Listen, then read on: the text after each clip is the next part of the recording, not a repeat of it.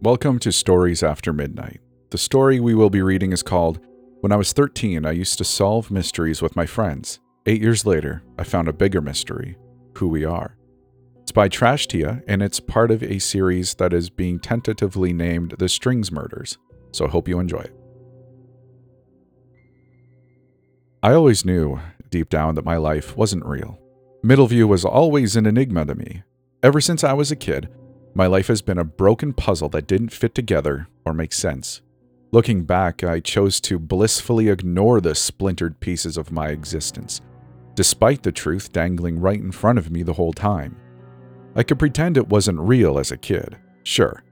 And sitting in the sandpit in the first grade with Noah Presley, I looked at the sky instead of the camera in my face, and the curtain that suffocated me when the lights went out. I used to question why everything felt both fake and yet painfully real.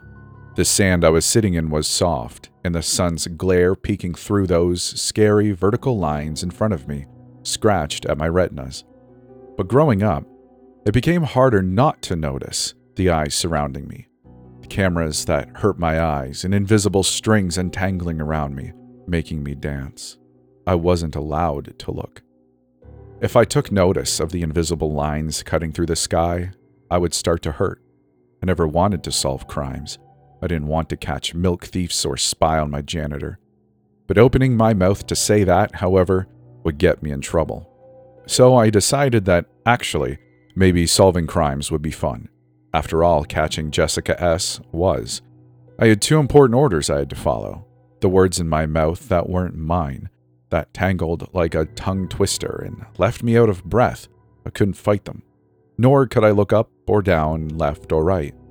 I couldn't touch the springy lines cutting into the air, and if I did, I was punished with an uncomfortable feeling of being yanked, pulled backwards, my arms and legs jerking, moving for me.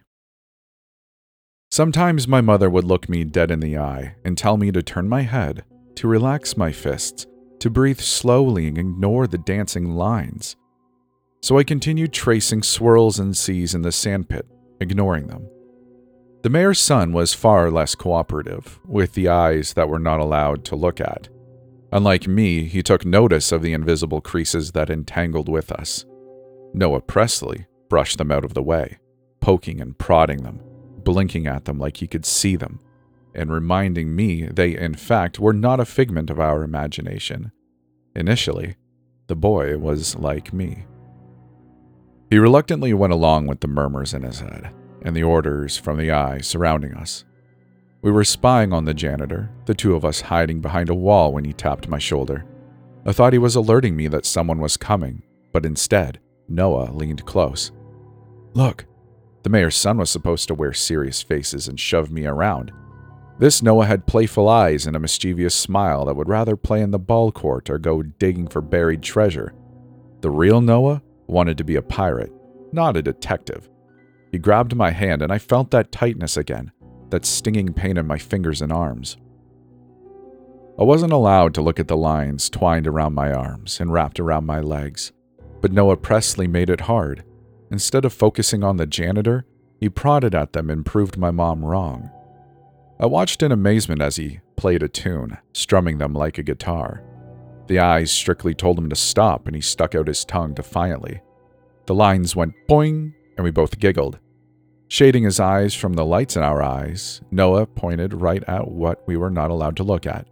His smile was wide, baffled, full of childish amazement that stifled a gnawing fear creeping up his spine. A fear I knew was real when his expression crumpled. He was feeling that exact slicing pain through his fingers and toes, his lips curling.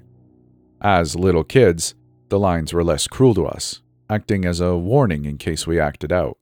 When we grew older, becoming more perceptive of our surroundings, awake and aware of cameras and flashing lights, and eyes telling us what to do, the mayor's son grew less mystified by the lines. He wasn't fascinated anymore, a frustration sparking in his eyes. Instead of playing with them, he called them bad words. Noah started to ask questions that were less curious and more demanding. In the third grade, we were in the middle of a missing cat case. Our class was doing a spelling bee in class when he jumped up from his chair. I did notice he was practically vibrating in his seat all day, but I figured he was just itching to get out of school so he could find Mrs. Kara's missing Persian. At nine years of age, the mayor's son wanted answers. This is stupid, he yelled. The lines are driving me crazy. The boy jumped up on his desk and waved his arms, prodding the lines we were not allowed to see, pulling them so they jerked and danced. I twisted around to tell him to shush, but something was already violently yanking me to face the front of the class, this time a stinging around my neck. I tried to reach up and touch what was wrapped around my throat, which was mechanically jerking my head from side to side. But my hands were no longer mine. Dropping to my desk, when I tried to jump up, my feet were pinned to the floor. Risking a glance down, I saw them, crisscrossing lines tying my ankles down. Noah Presley, Mrs. Jacobs yelled. In the corner of my eye, May was leaning forward in her own desk, head inclined, her fingers lightly touching the lines crisscrossing around her. The girl's eyes were wide. I think that was the first time she saw them. The first time Mei Lee blinked back at the eyes staring at her. I wasn't allowed to look, but it was so tempting. They were right next to me. I could reach out and touch a different world I wasn't supposed to notice. You are disrupting my class. Sit down. I don't care. Noah curled his lip. I want to know what they are. His eyes softened, and I detected vulnerability in his tone. They're there, and there, and there, and there. He pointed manically, almost toppling off of his desk. Don't be ridiculous, she said. Sit down. No, Noah spat back. He was putting on a brave face, but the boy was hiding the tremble in his voice, his arms wrapped around himself. Not until you tell me what the lines are, Mr. Jacobs. In the fourth grade, we were investigating the disappearance of a beloved town monument. Our fourth member had just joined us, and we were once again being reprimanded inside Principal Main's office. Apparently, we weren't allowed to break into the science lab to see if chemicals had been stolen by a student. We found traces of a certain chemical at the scene of the crime, and newcomer Eris was convinced our suspect was in fact a kid. That day, I remember it was too hot. We were standing in a line, and our heads bowed, awaiting an inevitable scolding. Blinking dazedly, my gaze wandered from our glaring principal to my own legs that moved on their own. Magic? You four, stand up! We did, and next to me, Noah tipped his head back and blew a raspberry. Principal Main's twitching eye snapped to a grinning Eris, who at that point was completely blind to the cutting lines. His unblinking eyes failed to see what entangled him, what was supposed to hurt him. Eris Kane. Main leaned forward on his chair, brushing away the avalanche of paper and empty coffee mugs. His stress lines were funny to look at, you're a smart kid. Your father tells me you are a gifted student. I heard you voluntarily transferred to this school. Eris nodded with a proud smile, while the rest of us held our breaths. If Maine happened to compliment you, yeah, you were pretty much dead. So why, pray tell? He steepled his fingers, his tone hardening. Eris's smile faded. Do you insist on aligning yourself with these troublemakers? That's rich, Noah scoffed. For someone who isn't even real. May nudged him, but the boy didn't back down. You, Noah said loudly, like he was talking directly to the eyes. You're not real, Mr. Maine. Maine cocked his head, and I saw his movement jolted. I'm sorry. What? Noah sighed and stepped forward, grabbing a coffee mug and tipping it over the principal's head. Reality splintered again, and I took the time to notice things that I wasn't supposed to. Maine had lines too, but his lines made him up, a being of cotton and string and patchwork flesh, than our principal. It was just a single movement when my breath caught in my throat, and I could feel them tugging at me, forcing me to keep my head down. But Principal Main's face was too scary a mound of dead flesh, glassy eyes that stared straight through me, and a mouth that opened and closed, jerking left to right. Sharp intakes of breath next to me, and Eris was stumbling back, his lips twisted into a silent scream, while May was paralyzed to the spot. I think they could see it too, not just the contorting lines making up our principal, but the gnawing hollow nothing where his back was supposed to be, the cruel stand in place of a spine. I forced myself to ignore the whispers in my ear that it wasn't real, that it was all in my head, the cavern in the back of his skull where scarlet colored strings replaced a human brain. I saw his strings hanging above him, moving his mouth. Noah turned to us, and for the first time in my life, I saw Noah Presley's real eyes. He was terrified, his expression desperate. See? Noah pleaded with us, grasping hold of the lines in a tight fist. He ignored the shouts from the eyes around us, his lips carved into a scream his mouth wouldn't allow. Noah's voice shook with sobs, and already we were being pulled back, our bodies flailing and our minds going blank. It's not! Cut! A voice yelled. Real. They made me stop thinking after. Noah's voice faded into white noise, and before I knew what was happening, a blanket of darkness was falling in front of my eyes.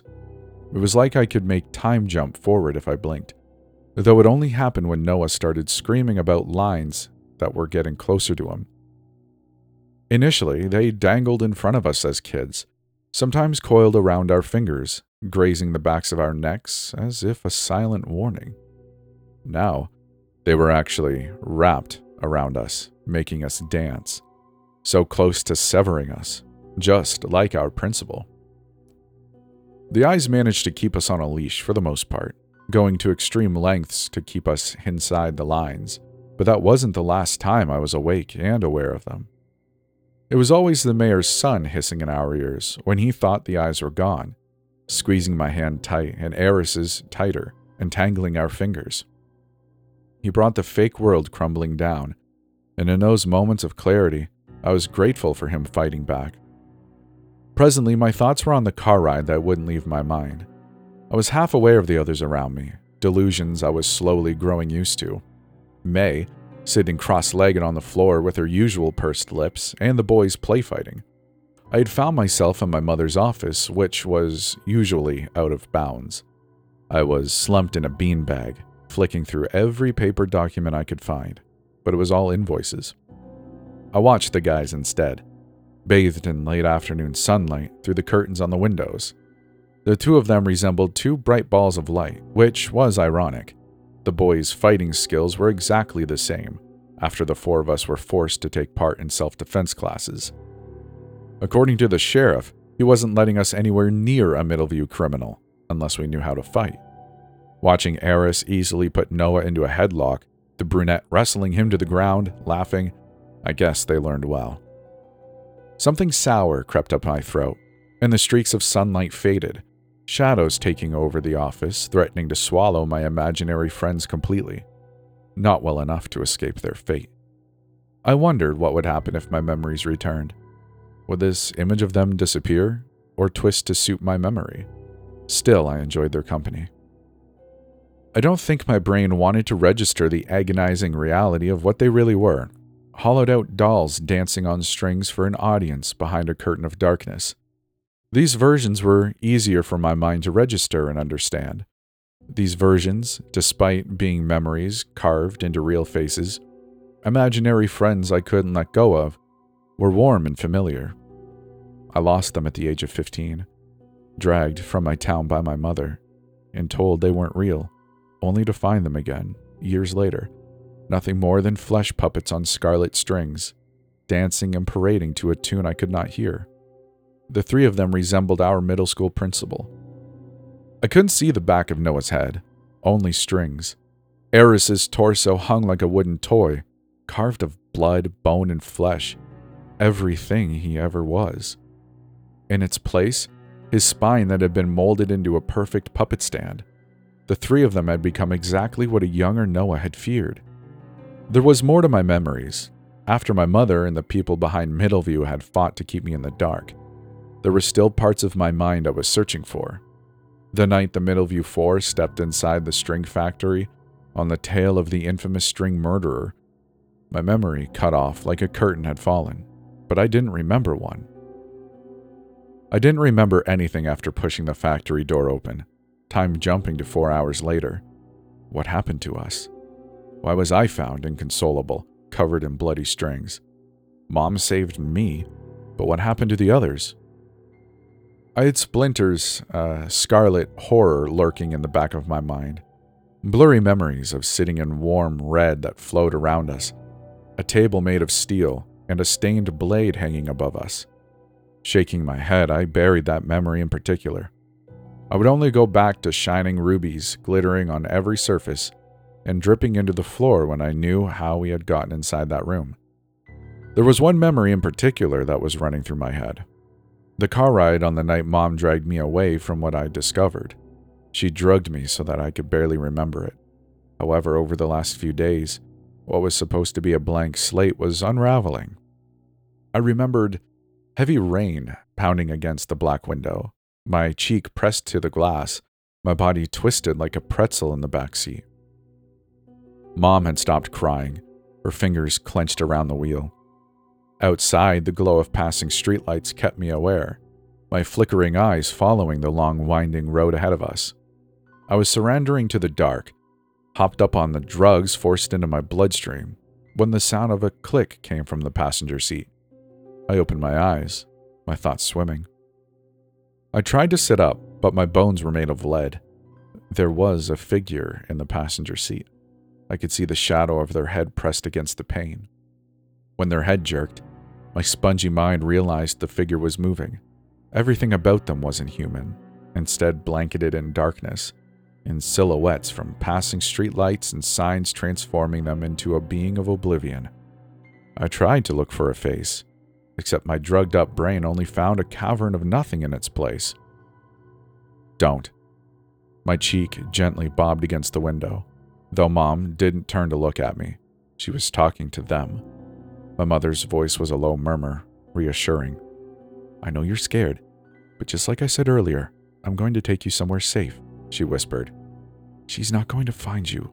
We're about to hit the highway, so her influence won't stretch this far.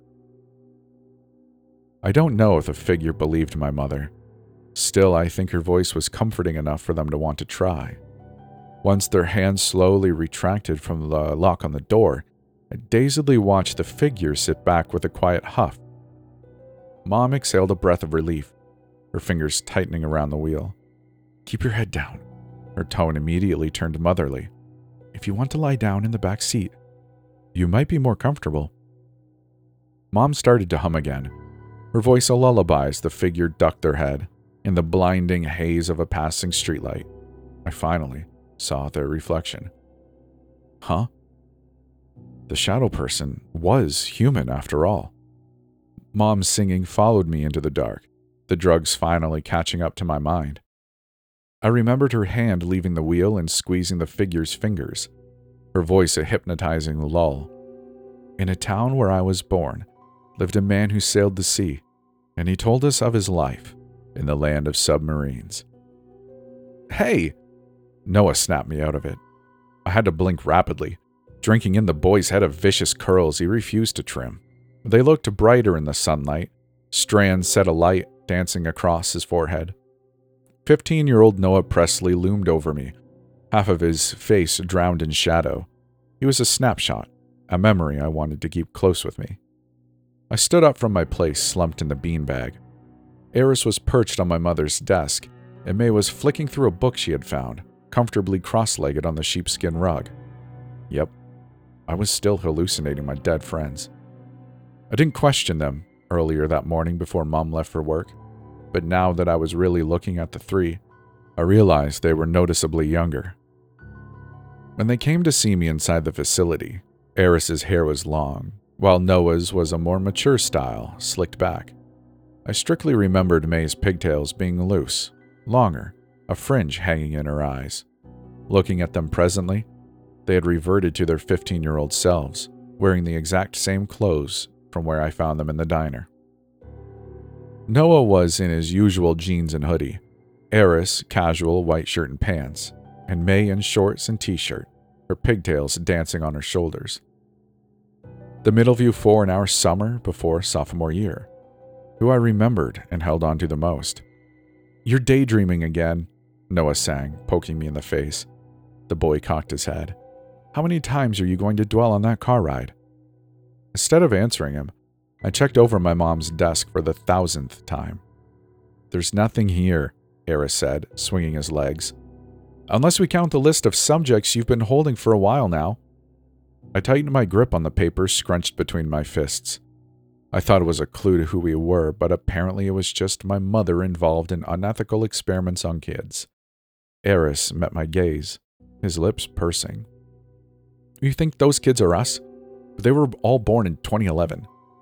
Which makes them 10 years old, May hummed. Her gaze flicked to me. Wait, didn't you see a playroom inside that place? I nodded slowly, frowning at the paper on my knee. Ten subjects, numbered 0.1 to 0.10.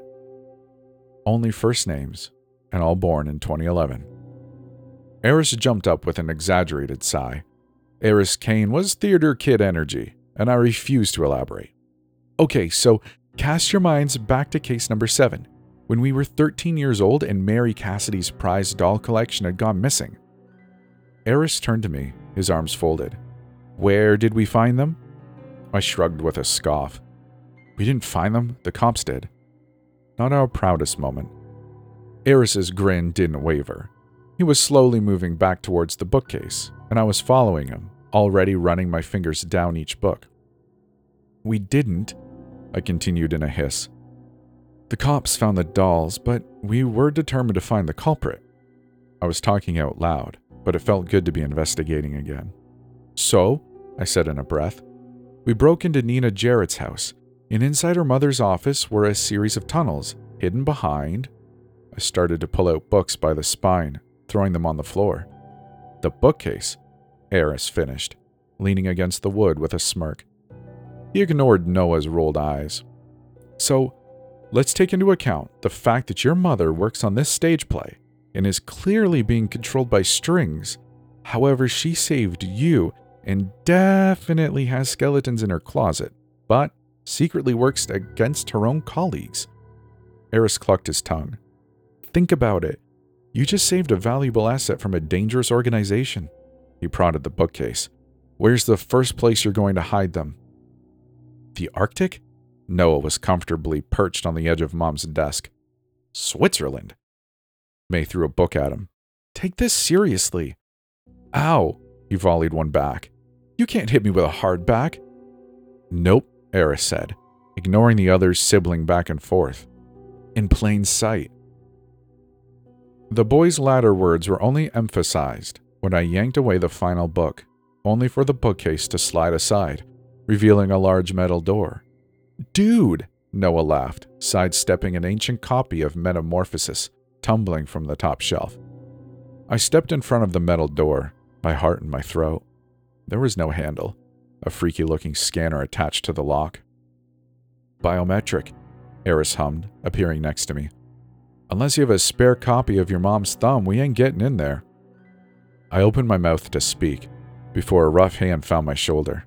Eris's eyes widened, Noah stumbled back. Oh no, Noah hissed. Did you not hear the door opening? I had to back the urge to snap back. Neither did you, on account of him being a figment of my imagination. It took me a disorienting moment to drink in the black clad soldier, standing in the doorway. His eyes were gray and cruel, raking me up and down. He ignored me. The kid will be in here somewhere, the man grunted, shoving past me. Search Allison Tibet's office. His head snapped toward the doorway when another figure appeared. It was the man in the mask from the facility, the one who wiped, or pretended to wipe, my memories. Delaney, scan the daughter, he barked. Do a full dig. Get your hands dirty if you must. Dr. Delaney nodded. He took slow strides towards me, and with every step, the real world was bleeding into my illusion, bright sunlight filling the room and eating away at my friends. The three of them faded, swallowed by the shadow. I was alone again when the masked man dumped something into my hands. I was trying to bring them back. Where is he? His voice cut out into the bubble I had built around myself. Blinking rapidly, my mind was already trying to retreat, trying to retrace the Middleview Four back into existence. Except my mother's office was empty. The bookcase Eris had helped me throw aside still revealed the door my mother had hidden in plain sight. There were books on the floor, but no sign of May sitting amongst them, or Eris and Noah swapping theories. The two of them leaned against the wall. There was something damp in my hands. I could feel it, stingy and wet, slipping through my fingers. Strings. My breath caught in my throat. The severed strings from the person Mum saved, slimy and warm in my hand. I don't know if it was the memory slamming into me like a wave of ice water, or the force of the masked man's figures pressing pressure to my temples. I fell again, plunging down, down, down into what had been stripped away. I was running. The sky was a blanket of inky oblivion above me, and I was sprinting down a quiet suburban street, swinging my arms to drive me faster. I knew exactly what case it was. It was the case that ripped us apart. Immediately, I knew what was coming. I tried to retract from the masked man's control, but he forced me deeper. I was back in Middleview. It was a Saturday night, and we were missing our third member. Noah called an emergency meeting in our local coffee shop, dumping my strawberry milkshake down strawberry for me and chocolate for him and Eris. I took the window seat, always squeezed next to May, while the boys sat opposite us. Glancing next to me, the plush blue of May's seat made me feel kind of sick. May is missing, Noah announced. Eris, who was absently stirring his shake into a mush, went pale. Damn, he lowered his voice, leaning over the table. Because of the note? Noah shot Eris the side eye, lips curved around his straw. Why else, genius? I pulled the note from my pocket, smoothing it across the table. There were four severed fingers attached to the top. Eris confirmed the fingers were from already dead corpses, which didn't make it any better, but at least this psycho wasn't on a killing spree. The words, Can we play a game? were spelled out in individual letters. From the weirdo fan who's obsessed with us? Eris hissed. Noah nodded grimly. No parents. If we tell the adults, the guy will kill her. An hour later, after searching the town, May finally contacted us on her talkie. She had been kidnapped by the person behind the note. Marin, are you there? Noah's voice crackled through the talkie gripped between my clammy fingers. I'm almost at the rendezvous. He sounded out of breath, pausing to let out a sharp hiss. I may have lied to my dad about the note, but the guy said no cops. Noah paused. How much trouble do you think we're all in? I laughed. Almost definitely grounded until college. Um, hello? I don't mean to interrupt, but I'm still kidnapped. May's grumble crackled through. The psycho left me hanging by my foot, so all the blood is rushing to my head. Hurry up. Noah responded with a scoff. Geez, you're going to annoy him into letting you go. Says the boy who never shuts up, May shot back. Where are you guys? I stopped running, dragging myself into a slower pace. I'm just outside the place. I said, swallowing sharp breaths. How about you guys? Someone tapped me on the shoulder, and I bit back a shriek. Eris, somehow not out of breath. I figured his time on the basketball team helped. As usual, he was overdressed for a rescue. I was frowning at his white fitted shirt and sandy curls pinned back by a pair of Ray-Bans, wondering where the hell had our Middleview 4 nerd gone. Yo, he saluted me with a smirk. Am I really that frightening? I nodded at his getup. What the hell are you wearing? His smile didn't waver. I was at an interview. Interview? Noah finally caught up to us, flashlight in one hand, talkie in the other. He paused to rest his hands on his knees. The mayor's son's voice was muffled. What interview? My dad wants to send me back to private school. Eris rolled his eyes. In his words, I'm going to get myself killed. What? Noah hissed, spitting out his flashlight. You can't leave. That doesn't matter right now, Eris murmured. We can talk about my dad being a total dick after May is safe. Noah shot me a look, and I could only respond with a shrug. Approaching the barn where May was held, we took it slow. May? Noah led us, Eris at his side. I brought up the rear, shining my flashlight beam on anything that moved. Still there, May? Noah hissed into his talkie. He tripped over a rock and Eris dragged him back, playfully hitting him. Yes, I'm still here. dying of boredom. Eris hopped ahead, striding over to the door. He twisted around, shining his flashlight. You know, for someone who's hanging upside down in a barn of death, you sure seem to be super chill. Oh, I'm not chill. I'm going to kill all three of you for getting me into this. Eris pulled one of the doors open, motioning for me to help him. I did, pushing all of my weight into it. Noah, you grab and free May, he ordered. I'll check if the psycho is still hanging around. Marin, you guard the doors. Noah scoffed, shining the flashlight in the boy's face. Oh, yeah? What are you going to do if someone jumps out? Kick his ass? Eris said through a mouthful of flashlight. Or run. Probably run. Deeper. The masked man's voice cut through the memory. Look for key moments, key memories. Noah stepped inside the barn first. I heard his shuffled footsteps. One step, two steps, three steps. He halted suddenly. Noah? Eris, who was checking for tripwires, twisted around.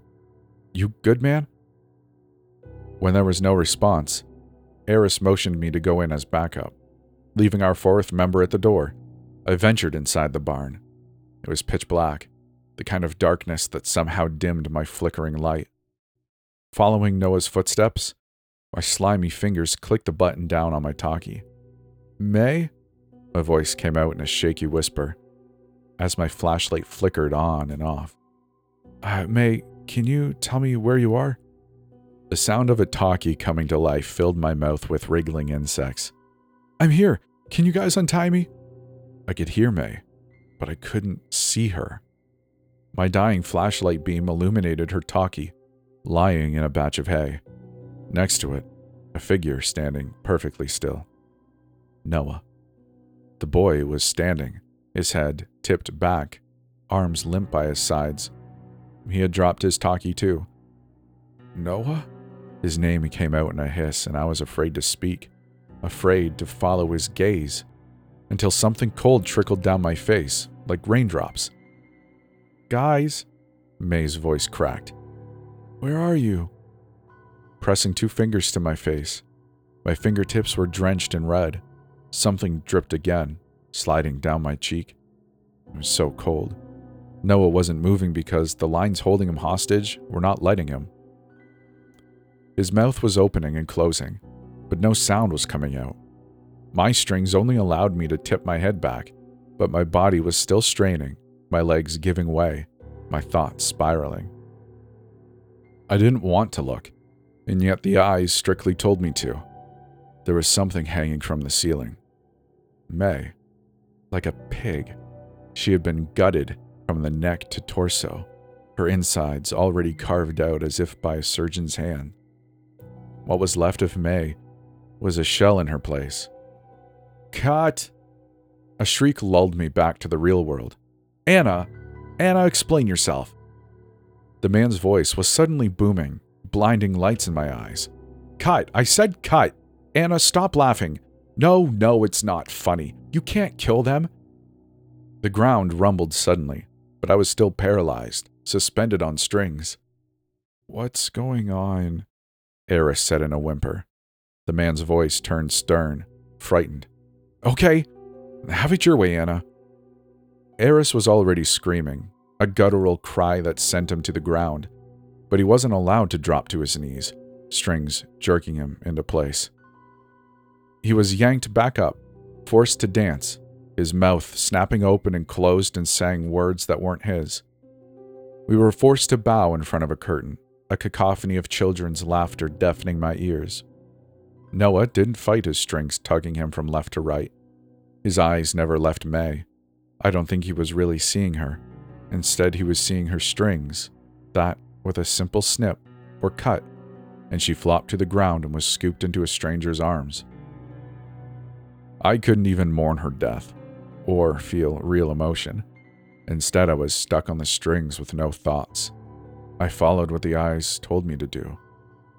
Middleview turned against us after May's death. The citizens were convinced that we didn't solve crimes, we created them, and we were bad omens. We were hunted down by a group of kids, a cult dedicated to ridding the town of the Middleview Four. Noah was gutted by a group of 12 year olds, and Eris tied to a conveyor belt, dragged through a meat grinder. I thought I could save them both. Marin, don't! Eris's yell caught me off guard when I burst into the sawmill where he was being held. Tripwire! He muffled through duct tape over his mouth. I looked up, and sure enough, a metal contraption hung over me. The conveyor belt moved slowly, and I was frozen, watching his struggling body draw closer to the revolving blades. I had a choice. I could free him and sacrifice myself, or let my friend be dragged through a meat grinder. In the end, it was a trick. They knew I would be paralyzed. I was barely conscious when my best friend's blood was painting my face. Blood slicked strings held me in the cheek.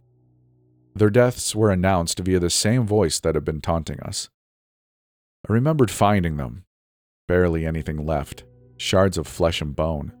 Noah still tied to a chair, his chest impaled by a single tree branch. There was a single crown of flowers nestled on his head. I was greeted with the voice when all three of their bodies were presented to me. What are you now? Hmm? The voice taunted me. Who exactly are you without them? I screamed, and I was allowed to scream, my mouth widening, stretching across my face. The curtain fell in front of me, and my strings finally gave way. Cut. All right. Uh, nice job, everybody. I want to go again. The voice was a little girl, but I barely noticed. I barely noticed my mother's hands smoothing down my hair and cradling my cheeks. Soon, she whispered in my ear, I'm going to take you home. I wasn't looking at my mother. I was still waiting for my friends to come back to life. Their bodies dropped to the ground to the sound of heavy applause behind the curtain, and I was left, suspended in the air, all too aware of the strings still holding me together. I wanted to die like them, but they didn't let me. I saw my mom in flashes of light. She took me off stage, carrying me like I was her own daughter. I was lying on my back, and she was pulling strings from me, her shaking fingers slipping a needle into my skin and stitching me back together, a seam of blood red thread pooling down around my chest. My mom pulled the painful stitches, stifling my screams. I had harmless cuts and bruises. The others were dead, ripped apart, gone, but not in Middleview. They came back to life because she demanded it. I blinked and I was back in class talking to Noah. His smiles weren't the same anymore. Eris never blinked, May's grin was too big for me not to notice. Unlike my strings, theirs held them together, binding dead flesh and bone. It's not like I could ask questions. My mouth was sealed, and all I could do was choke out the words I was supposed to say. And remember the one rule we were not allowed to look. The string murders case came out of nowhere.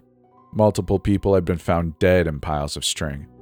I was grounded, so I snuck out to meet May at a rendezvous and meet the guys at the old string factory. We arrived on our bikes, and Noah started unveiling his plan. Okay, so here's what we're going to do. His voice was drowned out by white noise in my ears, a twisting nausea twisting its way through my gut. I looked at him, shining my light over his face with un- shining my light over his face with unlinking eyes and too-wide smile. There were lines cutting through him, sliced and twined through his flesh. Noah? I spoke through a whisper. He didn't turn around, bobbing along on his strings. Why do you look like that? Marin? His voice bled into my mind. Are you good? I wanted to stumble back, but my strings pulled me forward. I helped push the door open, and the four of us stepped into the dark, our flashlight beams following us. I was examining the floor when Eris grabbed my hand, his slimy fingers entangling with mine. I could sense that they had been dead for a long time, but somehow, his touch still that his touch still felt comforting. Look, he whispered. Illuminated in pale light were three more bodies lying in pooling red. String, not blood. Eris hit the ground, suddenly, face first. May screamed, stumbled back, and Noah turned to me. his manic glass eyes flitting left to right. Noah slowly produced a pair of scissors from his pocket. Slamming his hand over my mouth, his gaze wasn't on me. He was staring at the eyes, his artificial laughing mouth stretching into a grin. His strings were loose, freeing his hands. Noah's voice was an agonizing wail combined with a hysterical giggle, and I could finally see the hollowed cavern where his head was supposed to be. Don't you want to stop living forever? Deeper. Dr. Delaney's presence and voice was looking for something specific, tearing me from the memory. He's in here somewhere. So, the further I fell. I could already feel the effects of the man's vice grip around my mind, blood trickling down my chin, tainting my lips. This memory felt recent. I was hunched over in what felt like a metal chair, my hands pinned behind my back. Opening my eyes, I was in a large room awash with red light. Yo, Earth to Marin. Noah's voice faded in and out. Hey, come on, we kinda need you, like now. Don't say it like that. May's murmur was enough to relax my body. Well, how else should I say it? Blinking through sharp red light scratching at my eyes, Noah Presley was noticeably older, reddish hair overgrown and mousy. There were things stuck out. He was taller, odd markings on his arms that drew my attention. He was wearing blue scrubs, scissors tucked into the pocket. May was hanging over his shoulder, a blood-stained hospital gown hanging off of her. Marin, Eris shoved Noah out of the way, and I could feel my strings. Concrete floor. You trust us, right? It was hard to trust him when he too was older. His sandy hair, like Noah's, was an overgrown mess. Eris was wearing an odd combination a scuffed pair of jeans, hospital scrubs tucked into them. Stay calm. His eyes had a hollowness to them I didn't recognize. It's okay, it's us. Just look at me. Eris's voice was oddly commanding, and I found my gaze snapping to him. His hands were covered in blood, a silver blade sticking from his pocket. Eris noticed me staring at his hands. Right at me, Marin. Focus on his butt ugly face, Noah said from behind him. Not helping, moron. You're covered in blood, I managed. That doesn't matter. You remember what happened, right? Remember what? What happened in the string factory, Eris said. We opened the door and it was dark. I followed his words. You were cold and his expression crumpled. What happened to us? Something wrenched in my chest when he took a step back. You're leaving me? The boy's face was bathed in red light, his smile sickly. It's hard to explain. You look older. Eris! That noise. It was an alarm. Please, he whispered. What happened that night? His hands felt wet and real, clinging to me. Noah grabbed him, dragging the guy back. No! No, wait! Come on, idiot! The memory was cut off when Dr. Delaney's fingers left my temples. I was back in my mom's office, rivulets of red dripping down my face. He's not here, the man announced, and the soldier stopped tearing my mother's office apart, swiftly leaving. The look Delaney shot me before he left is still bothering me. Was he relieved? Still, I'm scared he's going to come back. I don't think he'll spare me this time. As soon as the door slammed, Noah was standing in front of me. Fifteen years old again. Before I lost him, everything went wrong. You're not real, I told him shakily. His eyes were a lot darker than before, and yet his smile still remained, innocent and mocking. The mayor's son strode in front of me, just like he did as a child, stepping on my shoes. Why don't you ask me what you really want to say? The words came out before I could stop them. Why did you kill all those townspeople? Noah blew a raspberry. No, not that one. You know why I killed them. Try again. You're dead, I whispered. He raised a brow. Congratulations! That we are. I nodded slowly, my stomach twisting. So, why do you keep getting older?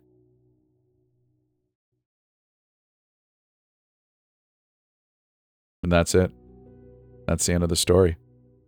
I hope you enjoyed that mind trip because that was quite the trip. Huge shout out for this wonderful series. Uh, thank you, Trash Tia, for being so creative. And a huge shout out to you for listening. I would like to also thank my patrons for helping make this episode possible and every episode thereafter. I really appreciate your generosity. If you'd like to, if you've made it this far, we do have a Discord you can come join if you'd like to hang out. It's pretty chill. We are a fun group. We just share memes and talk about stuff. So we would love to see you there, but in the end, hey, I appreciate you being here. I hope you're having a great day, and we'll see you in the next one.